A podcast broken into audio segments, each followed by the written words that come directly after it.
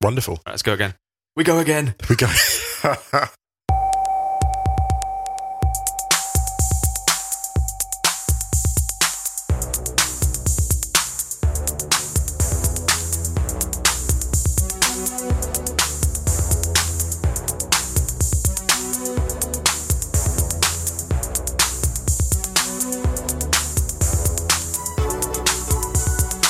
Hello and welcome back to the Stadio podcast. I'm Musa Kwonga. I'm Ryan Hun. Ryan, how are you doing? I'm right, thanks. How are you? I'm great. I'm great. Living the dream. Yeah, Just happy, you know. just happy. living my truth. Living my truth. living your truth. Yes, Musa Kwonga is living his truth. I am. That sounds like a really terrible like ITV2 Sunday night drama. That's my life, Ryan. That's my life. uh, what'd you go up to this weekend? um, oh, so actually, I was here with you on the Friday, which you know because um, the amazing Because I Elena, was there. Elena, the amazing Elena Barshaski has a great exhibition called Lines On at the Archetype Cafe where we are recording this at back, and that was great. Saturday and Sunday, really just sort of caught up with friends and then just read a lot. Started reading a new novel called Kintu, which is great, um, and then watched a lot of football. Yeah. on Sunday. Yeah, it was all good, Actually, that's just reminded me you've got a lot of books to give me back. really. Yeah, you do. Yeah, of course. Yeah, all those books. Yeah, I remember That them, you've yeah. probably swapped with someone else already. No, no, I, I'm not a book. So it's going to be like my name is Earl, but with books. Go To chase, chase track around the loads of city, people down. exactly. Let's begin in Germany because the Bundesliga is back. It's the like back to school. Bundesliga ba- is back. No, but you know, it's, you say that, but you know, it's fun at the Bundesliga being back. It's like all the other leagues, like competing for attention. It's like, look, we're interesting too, And then the because- cool kids rock up and they're just like, get out of the way. because all the other leagues went wild. La Liga went a bit wild, Yeah. really. They had all that time with no distraction Yeah. to stake their claim as the hashtag greatest league in the world. and the Bundesliga still went wilder than any of them. Schalke did Gladbach 2 0. And then obviously Union um, Leipzig, that was a big game and a beautiful game. But the centrepiece has to be ah, Augsburg Dortmund. Young Haaland. That is what he did. Oh, so, what let's, so just to clarify, just to sort of recap what he did. Should we, should we quickly recap the game before he gets on the pitch, though? Because Okay, yeah, exactly. it was exactly. turning into a very, very Dortmund like game. So, okay, very Dortmund for so many reasons. So, first of all, because Dortmund had early chances they squandered. Yep. Sancho had a great chance. Mhm. The kind of chance that you miss because you think, I'll have more of those chances. Then Royce misses a real sitter from 10 yards, and then the wild stuff begins. Yeah. So Augsburg take the lead with uh, Niederlechner. Yeah. And they go into half time 1 0 up. That's right. Was it 20 odd 30 seconds into the second half? 20 seconds in the second half. Marco Richter puts Augsburg 2 0 up. Mistake by Kanji, and then Burki is like on his six yard box, which is position Wasn't that strange. the pass from Torgan Hazard, though, that gave the ball away that put them through? Yeah, That it was. 3 1. Was that for the 3 1? Oh, yeah, it was for the 3 yes, yes, yes. 1. God, there were so many goals in this game. They were right, all blurring right. into so for one. The, for the 2 0, Kanji makes a mistake, which gets seized upon, and then Burki is standing on a six yard box as the ball flies Oh past him yeah, for it was the 2-0. wonder goal, right? Right, yeah, right. I mean, Borki's positioning on that was very questionable, Bizarre. but also one of those kind of uh, what hit. Exactly. It got hit and it stayed hit. Julian Brandt pulled back a great goal. Oh man, he's playing really, really well. He's carrying a lot of a load. It's very Dortmund to put excessive pressure on certain players on the team, but Brandt's playing beautifully. So he gets them back to 2 1, and then they score a third with the terrible decision by Torgan Hazard to pass back. Yeah, that was so To the weird left back. because there was two really easy options there. I think Witzel was open, Yeah. and who was in the middle? Was it Sancho? I don't remember. He's like, oh, I'll just lay it back. Yeah, and he kind of played into to no one. Yeah. So yeah, three one, 55 minutes gone, and then Enter Sandman. Holland comes on.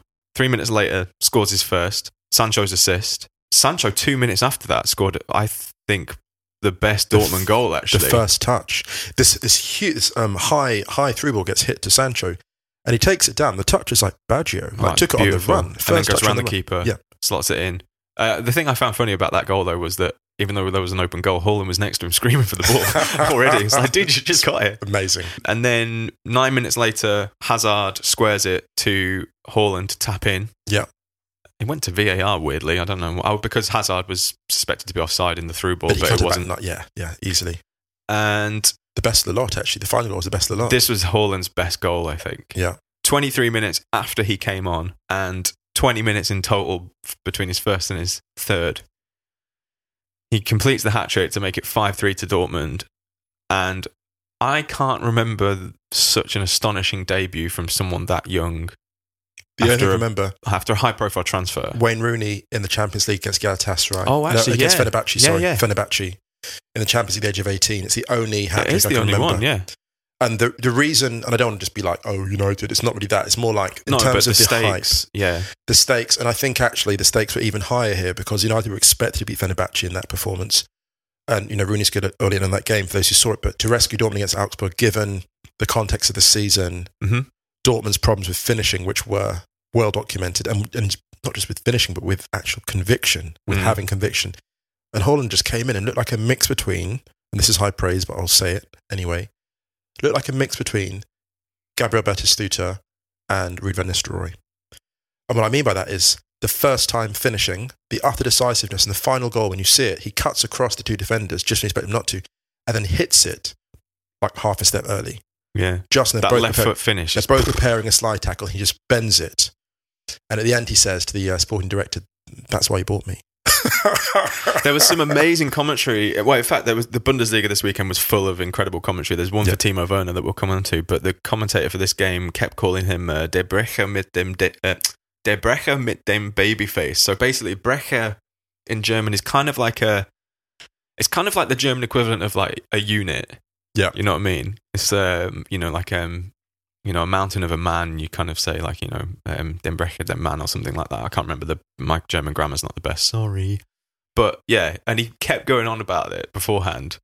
And then obviously he had three opportunities to drop that line But as it well. sound, by the third time he said it sounded really good, damn breaker mid damn baby face. and he was just so clinical, so calm, and what Dortmund needed—that talismanic figure. And actually, there's elements of Lewandowski in that sense, someone who could bail them out. Well, Marco Royce said about Dortmund that they hadn't had a number nine or a player of the level like this since Lewandowski in No, terms no. of that kind of threat, I think, just up front. Because they've had some really, really brilliant technical players and people who score goals, but as an out and out number nine. And also he just like physically he offers such a different threat to Paco Alcácer. You know who need that guy? Barcelona need that guy. Watching them against Granada, we'll come on to that in a bit maybe Mm. briefly, but watching Barcelona against Granada, my goodness, it's a bit like the need, you know, like France in the World Cup, desperate needed Giroud, Oh yeah. desperately, and you see how much they need that target. I mean, man. that's a different thing though, because I think players like Giroud, um, you know, Andy Brassel and I were talking about this recently about how um, he unlocks a lot of the players behind him. Right. So it's actually a lot of the stuff that he does is integral for the attacking wide Yes. players or the attacking midfielders or even deep deep runners, basically. And actually, that's why I think he gets such a hard time in terms of praise. yes. Olivier Giroud. But quickly on Haaland, had a question from John Barrett on Twitter. Dortmund seems such a good fit for Haaland. Which club is the next logical step? Let him live, John. I know, that was, I, mo- I, lo- I Let love him this. live. For me, the next logical step is actually Barca. I will say that just straight up because I can't see a team with a more obvious gap in the long run. I mean, I hope it's not for a while. I hope that No. you're talking like five or six years at Dortmund. actually, I hope it's three, to be honest. I hope he does three amazing years at Dortmund and then No, I mean, I would, I would really, really love Dortmund from a romantic point of view to keep the core young players of this squad together for a Yeah. long, long time. Because in a couple of years, Marco Royce isn't going to be featuring as much as possible. He's thirty now, yeah, and you know they have Jaden Sancho, who's twenty, Holland, who's nineteen, Julian Brandt, twenty-three. So even the back four, you know, Dan Axel Zagadu's not old, Akanji's not old, Guerrero's in his mid twenties. I don't think they will probably be able to keep hold of Akimi, but if they could. those guys going out in the town is so much fun. Look, that's the dressing room. you think about that, like for the next two years, that is just going to be one of the most fun dressing rooms. Young, brilliant players. Then you've got Yusufa Makoko coming through, yeah. who is those who are not aware of what that boy is doing at UEFA Youth League level.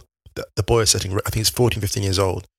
Yusufa Makoko, and he's setting goal scoring records everywhere in sight. And he is the next big thing as far as European football um, forwards go. And they've also got Gio Reyna coming through, who is tipped to be probably better than Christian Pulisic. A very special player indeed. yeah, so there's it's just always the key thing with Dortmund is keeping hold of those players if they can because they've got the pieces there to be potentially and he's that the is kind key of like- word yeah. like potentially brilliant. This might be a little bit of wishful thinking or kind of getting ahead of myself, but I genuinely genuinely believe with this Dortmund squad that if they can keep hold of them, they ha- they do have the potential to build a squad that is capable of going super deep in the Champions League year after year after year after year for a long time because if you go through it it's Can I- not a million miles away, I don't think. Can I be honest with you? They're one great defender and one great manager hundred away percent. from that. And they have, if they get a kind of Pochettino pa- type person, if they get Oh a Pochettino type manager, Poch at Dortmund. now that is a problem. It's a serious problem if they do that. Can you imagine if Poch went to Dortmund? I'd be there every other week. I think I I mean, honestly, honestly, would move. I think I'd move to Cologne. Actually, that would be it. Yeah, you're only an yeah, hour to yeah. Dortmund from Cologne. yeah. And that whole area is just what I mean. Should we just move to Cologne anyway? What are we doing here? We're very- Like, Berlin's just on an We're island doing for this- football. There's no. like, you have to- Don't don't tempt me. Honestly, I won't. Um, yeah. It's like that. I go every so often. I threaten to move to Cologne. It's like my sort of thing. Uh, elsewhere in the Bundesliga, so Leipzig beat Union after being 1 0 down and going into half time 1 0 down. Yeah, Um, little Maybe progress as the- well from Union yeah, about the death maybe of the- football. maybe the, the Union funeral march, which was silent, a silent march, everyone dressed in black, walking through Leipzig. Stefan Ersfeld was at the game and he filmed it, put it on Twitter, and took a couple of pictures as well. But yeah, Union, they could have had a couple actually before Leipzig scored, but Timo Werner Got a couple. One of which was an absolute beauty. from Yeah, the this box. was the other commentary bit. So he said, Verna, mit carajo. Spanish speakers al- among you will uh, love that. Werner is absolutely locked in this year. I think it's 20 goals now, 20, 21 goals in the league. So him and Lewandowski have both scored 20 goals this season. Unreal. The fact that he's caught up Lewandowski after the start Lewandowski had, I think his goals per minute is probably higher. better. Yeah, would it make sense? It's a better ratio than and Lewandowski. he's doing a lot. He's not just playing as a central player, he's doing a lot of wide work as well. Big win that for Leipzig. Very big, yeah. Julian Nagelsmann had a good quote where he said that the Herbstmeister for him is Scheissengel. Oh, he doesn't care about the winter. Basically doesn't give a champion. shit about winning the I love win- that. Yeah. Man, oh, I, I told you when I went to the Dortmund Leipzig, Big lad. yeah, in a roll neck as well. A very snug roll neck. There we go. Listen, it's just, it's finding its way, the roll neck. It's finding its way. Oh, I need, we need more managers with cardigans. Help her eye out. My man please. Setien as well. Yeah, Kike rocked up to his Barca press conference in a roll neck. Did He knows. you see my tweet? Is I didn't. Kike wearing a roll neck? It's the season. it's the season. we had a lovely little tweet from the Stadio account the other day where it was um, that hashtag was going around seduce me in four words. Yeah. It's roll neck season. season. if we ever get like, so if we get like a sort of nice big prominent guest, we should just get them to do that. It's Raw next season. We're going to do some Stadio roll necks. Oh my God, you could get a roll neck Yeah. with the logo on. I could get a cardigan with the logo on. When we start doing live shows, Press we could just have conferences, to I would. I'd wear it. I'd rock it for sure. Yeah? Yeah, yeah. Absolutely. It's Final Frontier. put your name on the back. Um, elsewhere in the Bundesliga, Gladbach are potentially catfishing. Mm. They lost away to well, actually losing away The- to Schalke is not really a catfish. but- No, thing, they're, though.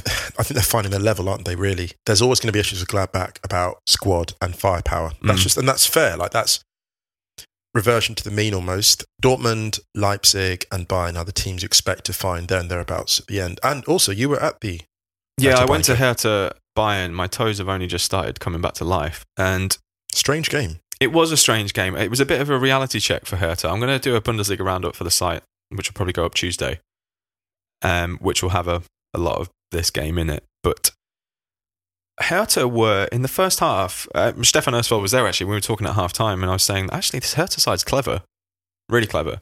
First ten minutes or so, I think Hertha had completed 12 passes and Bayern had completed about 80. There were no shots on target. There was no shots at all actually in the first, I think, 20 minutes maybe.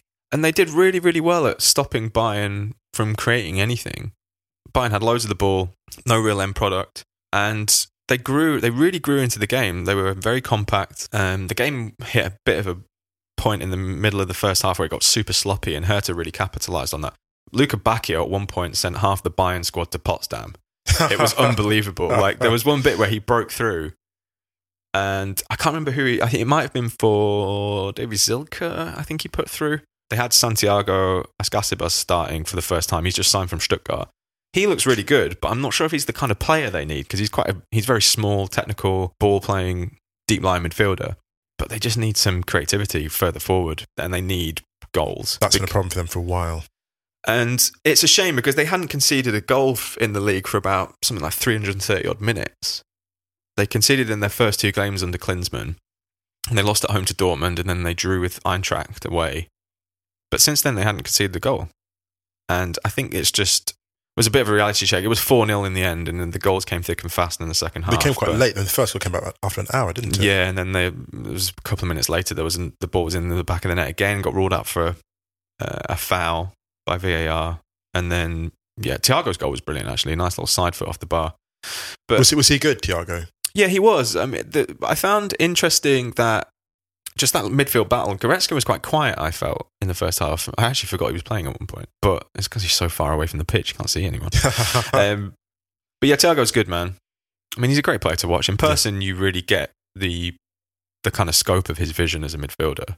So after the game, Klinsmann was saying that you know picking up points against the teams like Bayern, that's not their job. no, You know, that's not their goal. It's the teams that are in the lower half of the table and around them. But they've got to be careful now because if Bremen won at the weekend, and they're only two points behind Hertha now. Hertha are in 14th. Mines are a point behind them. But again, one and Cologne win. are climbing. Cologne have got four straight wins now. But if results go their way, one win will take them up to 11th. So it's Yeah. very, very, very, very tight. Right. I'll stick around up um, on the site this week. Look forward to it. Um, should we take a break and then come back with other stuff? Let's do it.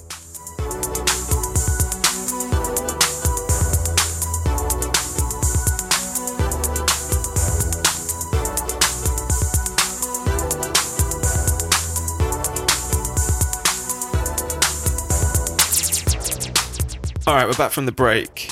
There was a massive result on the weekend. Arsenal won, Chelsea four at Boreham Wood.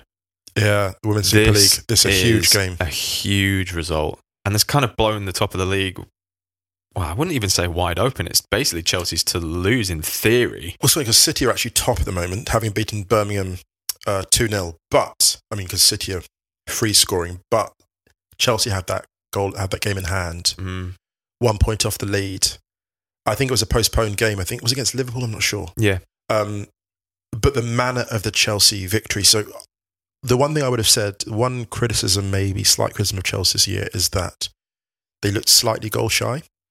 Not, not, not, not goal shy, but just, just no, just, just relatively speaking, in terms of like They've just got- they weren't. They're not as free scoring as Arsenal right, right, and Man right. City. Yeah, not goal shot. Yeah, and t- is that they never looked like a team that could fully unload. They were like a team that could maybe win two, three nil. But I was like, will they blow teams away? They had Yeah. great match control, and they added Sam Kerr, and obviously they beat Bristol. Bristol, you know, conceded a lot of goals, but this was the real test. And I mean, what they did to Arsenal, I think actually, it's funny because although they scored, you know, three goals very early on, I think within the first half hour, in the first twenty minutes, midfield is where they won that battle. Beth England scored the opener, which she seems to do so much in these big games. It's interesting how often she breaks a deadlock. Guru Item was again excellent. Just gives you that really great blend of industry and technique. GC on at the top of the diamond is a playmaker. A lot of great work closing down, first line of defence. And Sophie Ingle was superb and scored one of the best goals, I think, one of the season, really. Yeah, it was amazing. They were, Um, they- all the goals I thought were good. They were great. And the scary thing is, there's the variety of them as well Yeah. a couple of, um, I think it was a near post header, far post header, a great break, and a curling strike from England, um, an angle from distance.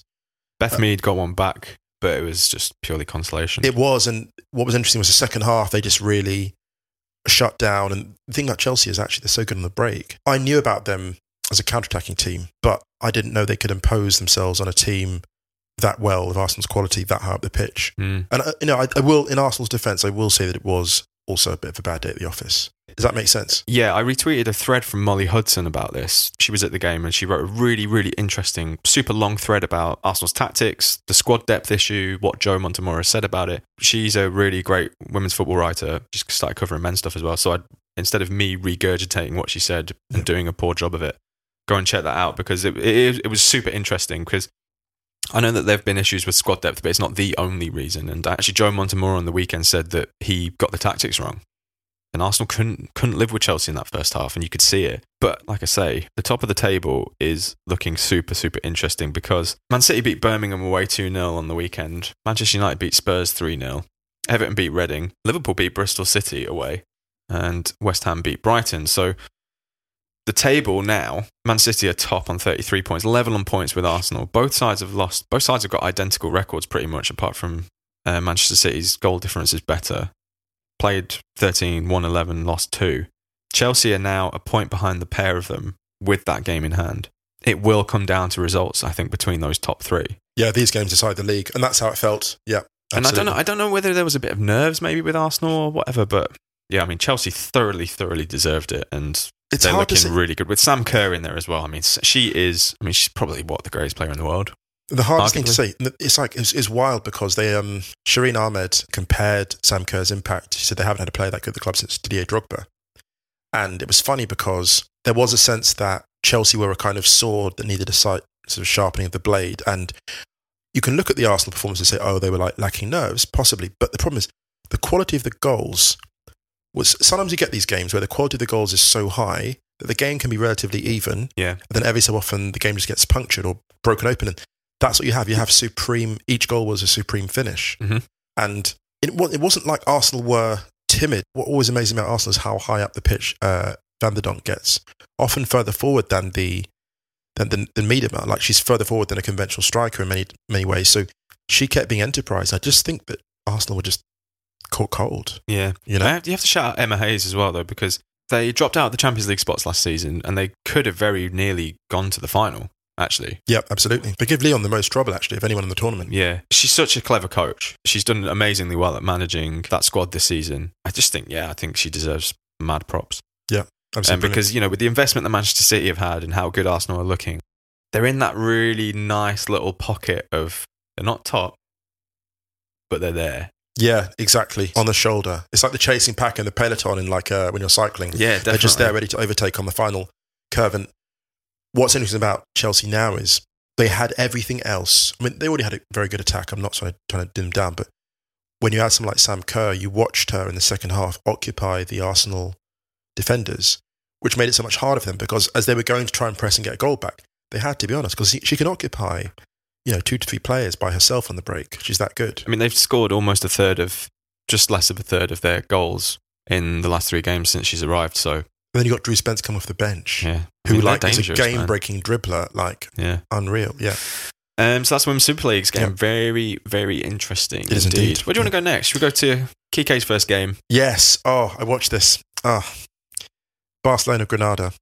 Now, I was Kevin Williams was advertising caution uh, on Twitter. He's one of the sort of the best tweeters from Barcelona Twitter, saying you know it's only Granada, but Granada had only conceded 25 goals in 20 games. Beat Barca in the se- earlier in the season. That's absolutely right. 2 0 with a great performance, great counter attacking performance. Slightly more timid on counter attack here, slightly less effective, but defensively very tight. But Busquets was out of this world. And the way that Barcelona are moving the ball, very encouraging, absolutely beautiful. First half, I'm completed like 500 passes, nil nil at half time still. And Granada actually hit the post halfway through the second half and it was still nil nil. that was a lovely. F- uh, I was going to say finish, but he didn't finish it. Glorious strike. Yeah, it was a glorious strike. Effort, Yes, great effort. Um, strong effort. but some of the movement, Griezmann hasn't moved that freely around the penalty area. I say around because within the area there's still challenges there, but Griezmann hasn't moved that freely in a long time. Um, perhaps the absence of Suarez and more space for him has helped. Track back twice in the left back position, uh, once in the right back position to break off a counter attack. So working very hard, and the Camp Nou supporters loved it. Setien has already got them playing, and Ray Hudson commented on this. He was outstanding last night, Ray Hudson. His observations on what Setien had to do the encouraging signs that he saw the tactical disposition of the players. But like I say, Busquets was spectacular last night. He needs to stop saying Ibracadabra though. Yes, I think it's still from the days when Zlatan was there. I think it's left. But and again, if you get a chance to watch Barcelona's goal, Yeah, it's astonishing. Ricky Pooch came on as a sub, wins the ball back hard the pitch in the final is that how third. you pronounce his surname? Because I always say Puig.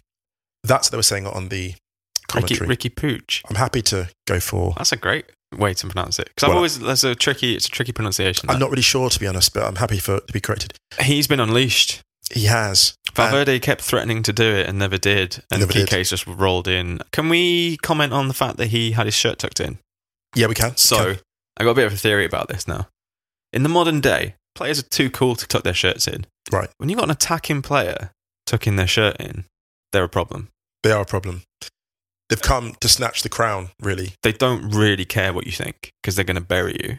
That's real. That's what the energy is of that. Adama Traore tucks his shirt in. Yeah, it's like top buttons. Nelson Mandela would rock the top button. Nelson Mandela would rock the top button. He would do it up with no tie. Big top button energy. Yeah, it's exactly top button energy. I love how we always get into fashion at least once on the podcast. We're like two of the least fashionable people in the world. Mm. Chaos speak for me. Actually, yeah, no, yeah, we are. Actually, we are. We try. We do really. We try to be distinctive in our fashion, but we don't always achieve it. I don't at all. I just try to not be seen. Oh, You, on the other hand, where like my shy retari you might as nature. well be wearing like a neon sign above your head. How to Listen. avoid detection? My ass. Listen, you gotta you gotta market. Little plug for Moose's book there. Listen, we gotta market ourselves. We gotta market ourselves. It's not a fashion book. It's it's much darker than It's that. much, it is. It is actually. anyway, so goodness. Barca had about a billion percent possession. Yeah. Um, was it 82% possession, over a thousand passes? about so it ended up just shy. I think it was like eight hundred in the end, something like that. So No, no, seven- no, I think they went over a thousand. Oh my god, they got the Yeah, yeah. La Liga posted it. Yeah. Oh wow, amazing. Good start for Kike. Yeah. You know, not the free flowing, free scoring win that he probably would have liked. But like you said before, you know, Granada, they kind of caused Bar- uh, Barca. I keep saying Bayern for Barca for some reason. Not because I was there on the weekend. Well, an alien giant, aren't they? So, bit of a concern. One, one thing I will say about um, Barca, though, my concern is they don't attack space like centre forwards. Those front three, they need to. Like if you look at the Liverpool front three, Firmino, Mane, and Salah, they all attack space like centre forwards. Griezmann doesn't. It's weird. Okay, it's really strange. There's one point where Barcelona broke, and Messi was looking up to cut the ball across, and Griezmann was at the far post, and I was like, "What on earth are you doing there? Like, what are you?" Any Crespo, Salas, you name any number nine, any, any great number nine in history is crashing the near post Mm. or the edge of the six yard box. And Griezmann was hanging back like a winger. And another moment, he gets the ball in the sort of inside left position and slashes it against the side netting. I remember thinking, what are you doing? Like, and it worries me a bit with Barca because that front three doesn't scare me, and it should. And I think Dembele is going to be huge, and it shouldn't be that way. But what Setien gets out of Dembele is going to be absolutely vital to them in the Champions League. I love Fatty, but he's got work to do. Of course, he's, he's young. Oh, he's, yeah, he's, He's also- very, uh, very. He's young. also wide forward. He's not a striker, and you need Dembele to really step up in the next few months. Vital. Aesthetically, Kike looks good on the touchline He does. in a Barca jacket. Good looking man, too. Yeah. I, li- I, li- I like him a lot. I'm really Yeah. happy that he's there. Elsewhere in La Liga, Atleti lost to Eibar. First time Eibar beaten Atleti in La Liga, I think. And they beat him the most athletic way possible. Ninth minute goal. and set and set pieces, you know, originating from set pieces. Atleti, very strange, and there's they have scored 22 goals and conceded 14. The only wild thing about that, well, it's, it's pretty wild itself. I mean, it's awful. Goal scoring 22 goals in 20 games. It's awful, really. I mean, yeah, it's not very good. When you have Thomas Lamar and Joao Felix in your squad, and that's what you're producing. And the wild thing is, they've only scored one more goal than Bilbao, and Bilbao have like 13 points fewer but it's just so disappointing. For Man- well, it's, it's not disappointing because it's disappointing if you expect more. yeah. And the trap that I think I fell into was seeing them in the preseason, all free scoring, and seeing them against Real and being, oh, look, they can actually score some goals. But then the second Atleti play games that matter, they revert to ultra Simeone. And that's just going to hold them back. That's just going to be, they're just going to be a third place team for as long as he's there because they will never fully liberate themselves and score goals. I mean, he's overachieved. He has overachieved. And So- that's just, that's unfortunately, I think, going to be a bit of a ceiling for them. Yeah, definitely. Uh, Mhm. Real Madrid beat Sevilla 2 1. Lovely goal from Luke de Jong. And Yeah. goal machine Casemiro with a brace. Can I be Both goals were amazing. Slight Well, all objection. three goals were good. I've got a slight issue with Casemiro here. Play him up front. Well, no, no, no, no. I've got an issue with him. He scores. He scores. He doesn't score that many goals. Casemiro. No. Scores the second one. Doesn't go wild. And I was like, don't big up. You're loving it. You, you've But scored he's already two. got the first one, so it's no, fine. no. But I said, look, the way he scores in front of a bank is of his own fans, and he's there, and he sort of jogs off. I was like, you're loving it, and he's acting like he's playing it all cool. It's like when he gets the phone number at the bar. You're like, oh my god, she likes me. You're actually just just be happy, smile. He's like, oh, where do you know me from? Like almost. It's like, come on, mate, just enjoy it. Ah. So yeah, uh, that's my one issue with that. Also, my, Mallorca Valencia. Yeah, that was wild. Can I say two things I love about this game? Firstly, Well, Mallorca beat Valencia 4 1, by the way, just so people know. yes, Mallorca beat Valencia 4 1. So the three things I love about it. The third Val- Mallorca goal is even more glorious than Barca's winner. Beautiful passing movement. Second thing I love is the name Lago Junior because how many cooler names are there in football than Lago Junior? The third thing is when Mallorca score, it was so wet. There was like a standing ovation of umbrellas. I'm big you into just that. see like hundreds of umbrellas just go, yay! It's like it's a beautiful sight. It's Big flying, um, into that. flying umbrellas. Yeah, Uh, Betis beat Real Sociedad 3 0. Are Real Sociedad showing potential catfish capabilities? no, just Betis are a good team, and Alenia's looking good. Yeah. And, you know, Um, Yeah. Canales, Awesome. Pedro Leon, players who f- can I say this? Betis are a team where people found their home, and and Joaquin as well. Joaquin just balling out. They've only lost once in the last five league games, so they've kind of turned a corner. They had a real struggle. Yeah.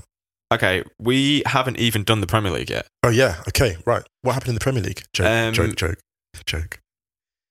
City Palace. oh my goodness. City Pep hates playing Palace City- at home. Who doesn't though? Liverpool hate it. If you think about it, Liverpool hate it too. Really, Roy Hodgson. if we'll keep 100, so so Roy for those- keeps it 100. but those two people haven't seen it. City tried to pull a late show on Palace, which they did almost successfully, and then Palace pulled a late show, ended up two all. Um, Wolves Southampton, that was a really good game, that was a really good game. a lovely game of football. Felt a Wolves little came bit back- sorry for Southampton because they've been on a good run of form, Yeah, but I one of I don't think there's any. It's just one of those games. I don't think there's anything massive to take from that. no, absolutely, you know, Wolves do what Wolves do. They pulled clear. But Nathan Redmond had that absolute screamer that hit the bar, and that, if that had gone in, that would have been very different. He's a, he's a weird player, Nathan Redmond. He's one of those players that is obviously really, really, really good at football because he's nailed down a Premier League starting role. But you kind of like, Is that the guy that Pep was lecturing one time yeah, yeah, yeah, it Yeah. was, yeah. about? You've got it. You've got what it Yeah. takes. And- like he could, he could. I he don't could know. be a he- Fabian Delph, couldn't he? do you think he's going to rock up at Inter? Or He could be something like that? Pep's He's like- like, that kind of. But he could be Pep's new Fabian Delph. There are some when, players. when Pep takes the Southampton job, I think that's why Pep it frustrates Pep because Pep goes around the Premier League and he sees players in different teams and he thinks, you're all being undercoached. no, yeah. with, with co- yeah, with coaching, and it must be really frustrating actually if you think about it because Pep is an artist, right? He's uh, very few managers are artists. He's like an artist looking at his palette and going, "Oh, you're using that paint wrong. If you, if I had him, I'd do this and that."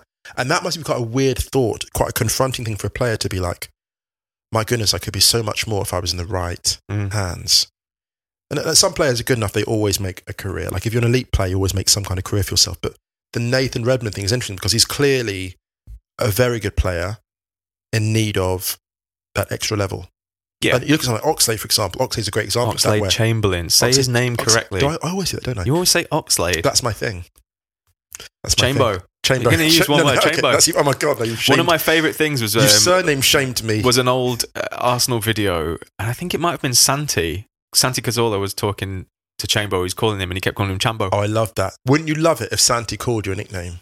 Oh, I, It'd be the best. can you imagine Santi calling him, calling me right? Right. Because what, we play football at, uh, an international. We both play for international teams. Yeah. So there were a lot of Spanish speakers in the team that I play for, and the What way would they you call say Ryan is unbelievable. Elsewhere, there was a pretty big game on the weekend. Liverpool beat Manchester United two 0 Oh yeah, Kind of expected. it was. The thing that was surprising, I think, was the Marcus Rashford thing that came out. Are we going to talk about the game so much? I mean, th- we had a couple of questions on Not it. so much. there Um, was one uh, about Allison's knee slide. I can't remember who it's from. So, oh, here it is from Jamie at Jamie Griff ninety seven on Twitter. Does Allison's perfect knee slide make him the coolest goalkeeper around if he wasn't already? I mean, that was a really good knee slide. The fact that he was there, first one on the scene. I just can't think of a goalkeeper that's cooler than Allison anyway.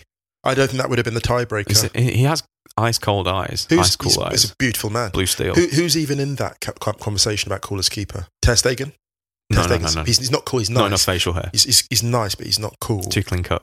Yeah, he's nice, but Buffon was in it, but Buffon's you know doing his thing. There's a long tradition of cool goalkeepers. We'll get into that another time. Yeah, definitely. The Marcus Rashford injury is worrying. So he's going to be out for months. Is it a double stress fracture in his spine? Or- yeah. So, so, so And I- I- also, uh, he's got some uh, like floating bone in his ankle that needs surgery. So he's been playing through real pain like, recently. real pain, and not visibly, and hasn't been showing it. I read a couple of things about this, and it seemed that Solskjaer didn't really know too much about it, but the medical team potentially did, which is really, really, really bad. Can I say this as well? Then the fact that Paul Pogba got so much stick for saying I have my own medical team and want to be treated differently, and hellfire came for Pogba after that. Yeah. Absolute hellfire. And this is a player Pogba who may be leaving in the summer, who doesn't want to ruin his, you know, And there's resale a value. Euros coming up. Yeah, and like, and everyone's on Pogba, and I'm, this is I've got a real issue with this. You see it in basketball as well, when everyone came after Kawhi Leonard for not playing under the Spurs, and he was clearly hurt, had his own medical team. Okay, so everyone went after Kawhi Leonard for those who follow basketball, and was kind of really sort of frozen out at the Spurs because I think they couldn't believe that he was really as injured as he was. You look at him now, and he's clearly been hurt for a long time. Yeah, I mean, he's been on a load management Yeah. thing going into this is going into the second season now. He's still on load load management stuff at the Clippers. right. And you contrast that with Isaiah Thomas, um, who was at Celtics, had an incredible season. Mm-hmm. Yeah. and his value was so high and was basically then was leading towards like what they call a max contract. So it was leading towards getting like tens of millions of dollars. And well, ended up- hundreds. and, uh, hundreds. And ended up signing for what, two, three million because he was so badly injured, because he kept playing through the pain. Yeah, and he got traded straight away to the And- Cavs. Yeah. Exactly. And the really thing the thing that makes me really angry, it does make me angry. A few things make me angry in sport. It's forcing professional athletes to do things against the will of their body, against their better knowledge, because athletes know their bodies. Yeah. They know their bodies. They don't shirk responsibility. You don't play for a team like Manchester United um, at any level and go out there uncommitted. And I think this is this weird narrative that takes hold in the internet. In echo Players want to chambers. play football. Right. Thank you. Thank you. They thank just you. want to play. Thank you. And like, you look at Pogba and he's like, I'm vindicated.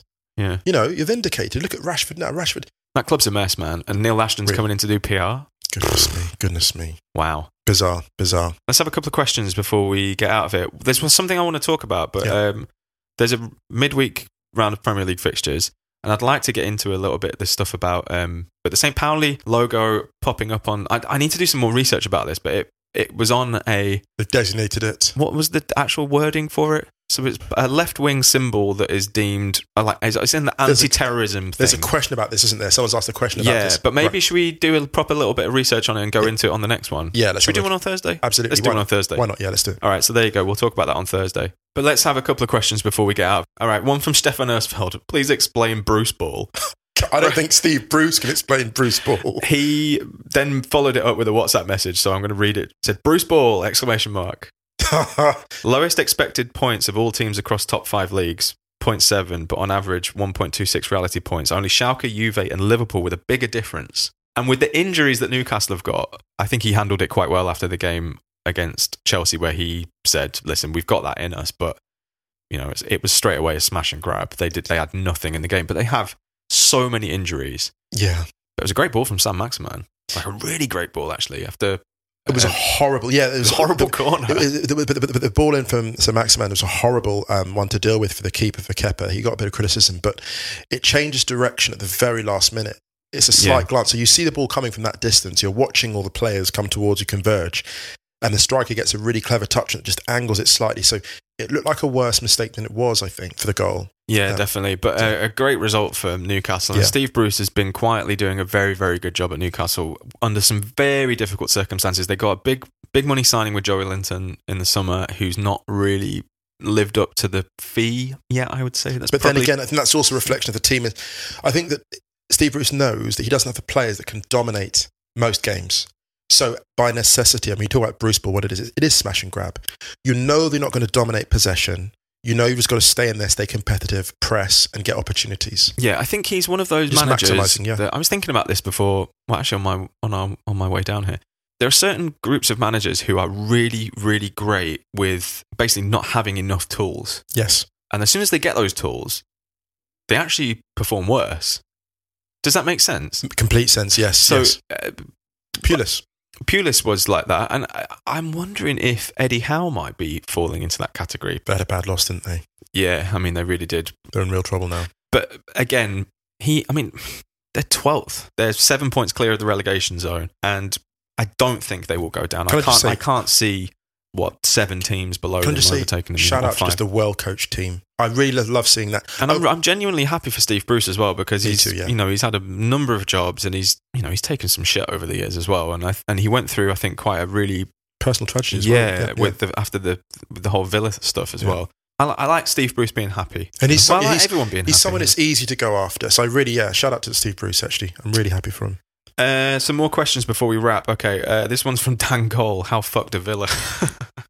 quite. Uh, oh, I mean, yeah. I don't think they're quite cooked yet, but I think they're a point behind Watford and West Ham, three behind Brighton. Jack Grealish needs to be wrapped in cotton wool after every final whistle and before every game because he is the only thing keeping him with a chance. Two wins and a draw in their last five, though. Well, he's a very, he's, but it goes through so much. It goes through him. They're looking for a strike at the moment. Okay, I should just sign Giroud, man. Well, but I think he gives um, the player they're looking to bring in brings you real mobility. I think he looked really good against Liverpool Oh, yeah. in Champions League as Yeah, well. Giroud's not very, very mobile. Yeah, yeah, yeah. That's it. It yeah. might be off to Inter following Ashley Young. That, uh, do you know what? I think Ashley Young to Inter is potentially in my top five all-time signings. Conte's running a project of just like rehabbing. He's like MacGyver, isn't he? He's the MacGyver of football. He just takes players. It's talking of Victor Moses as well. Just takes. Whoa. Yeah, Oh yeah, but he loves Victor Moses. yeah, yeah, yeah, he does. Yeah. yeah. Wow, it's like it's it's looking a little bit like a, a first season football manager team, But the beauty of when Conte buys you is you know he's got a plan for you. That's the best thing about Mhm. it. You know exactly We didn't even cover Serie A, but they uh, dropped more points at the weekend. they did. Maybe Yeah. we should cover that later in the week because Yeah. we've got too much stuff to cover. We should Yeah. start doing different podcasts so we can actually go into more detail. We should. We should. I can't keep up with The ourselves. people want it.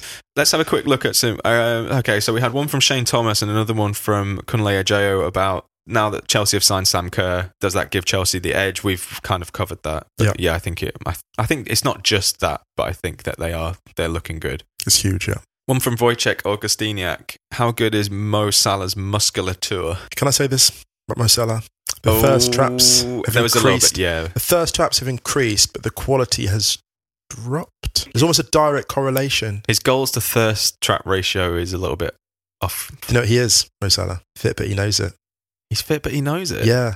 You know, when he first broke through, he was fit, but he didn't know it. But now he really knows it. Like now, he wasn't really doing the whole, like, you know, he wasn't in the whole, he wasn't really on that. But now it's like, I mean, good luck to him. Like, look, can't even hate the guy's an amazing player, but he is fit, but he knows it.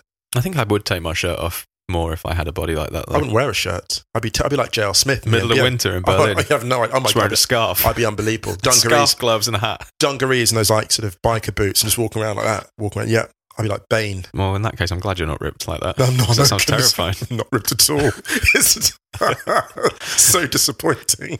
All right, let's wrap on this one from Ryan O'Byrne. If Ronaldinho was samba and Klopp was heavy metal football, what are some musical comparisons for current high-profile teams across the top five leagues?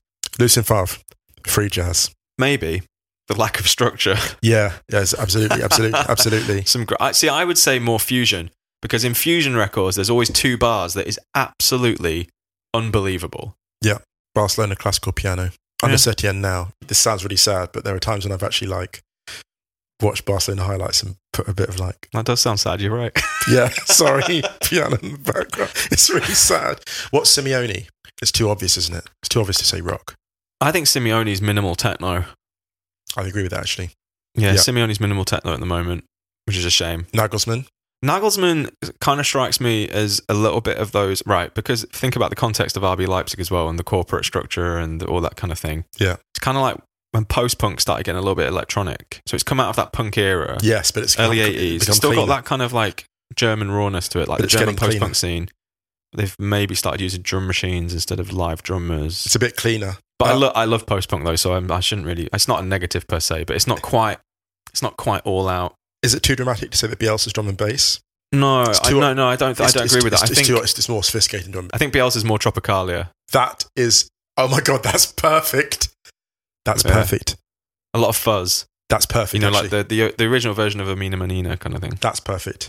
Bielsa's Tropicalia. oh my goodness. Should we wrap on that? Yeah, you have to. Speaking of music, right, we're going to play. Uh, oh, before we do play out, can you, if you do listen on iTunes, uh, Apple Podcasts, can you please give us a rating and a review? It really helps us grow the podcast.